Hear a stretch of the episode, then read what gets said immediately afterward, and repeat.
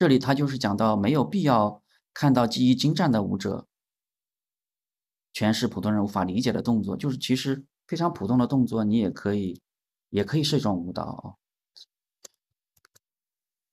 但这里又让我想到，我又联系起接触即兴了。就是他这里说，既然说是，嗯，就任何一个动作，只要你把它放到一个具有编舞凝视的一个框中，那这个动作就可以，呃，就可以被视为是在舞蹈。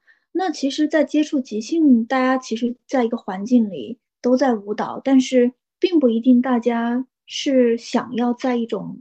编舞的凝视下去，去编这个动作，去去或者在一个一种这种感觉下舞蹈，我不知道有没有说清楚。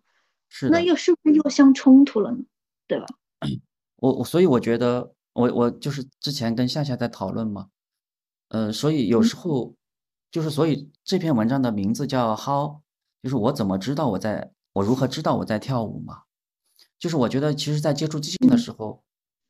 并不是所有的时候一个人都是在跳舞的状态，并不是所有的这个参与者，所有的这个在跳舞的人，在跳接触器的人都是处于一种在跳舞的状态。呃，那其实这个就就就像前面这个例子所说的啊，就说你这个人问 Steve Paxton 是否在是不是在跳舞，呃，Steve Paxton 说他说他没有在跳舞，然后他问他说你你想看我跳舞吗？然后 Jack Back 说我很想看你跳舞，然后。Paxton 说：“呃，他还是他说好的，但是他还是停顿的，还是没有动。但是他说他现在在跳舞，就是你会发现，你发现了吗？就是其实这个是一种内在的状态的变化。对于 Steve Paxton 来讲，就是你从外在来看，他其实好像并没有什么变化，但是从他内在的感觉来讲，他已经跟前面那种状态发生了变化了。呃，我觉得可能在接受即兴的时候，也是有这样的一种两种状态的可能。”我觉得可能很多的大多数的这个初初学者啊，他可能并没有进入到 Steve Paxton 所说的这样一种在跳舞的状态，他只是，嗯，对。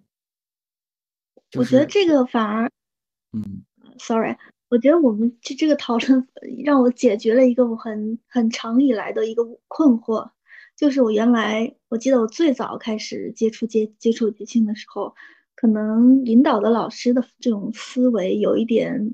呃，偏差嘛？距离这个接触即兴的这种本意，他就一直想要引导参与者去去，我觉得有一种为了跳舞、为了表演而表演、为了跳舞而跳舞的感觉。然后反而在原来在那种状态下，就是我反而我接触即兴，我不知道我站在那我要干嘛，我就是很尴尬。所以说，呃。我觉得，就我们这个讨论解决了我的问题，就是说，你有时候在那儿，你反而你想要去跳舞，你还不知道干什么。就是你可以再跳，也可以再不再跳。就是，嗯，对，我觉得在这种心态下，反而会可能做得更好吧。对，这个就是有时候在不动，反而是一种更大的舞。就是如果这种不动符合你当前的状态的话啊，就我觉得，嗯嗯。更真实的舞，或者说。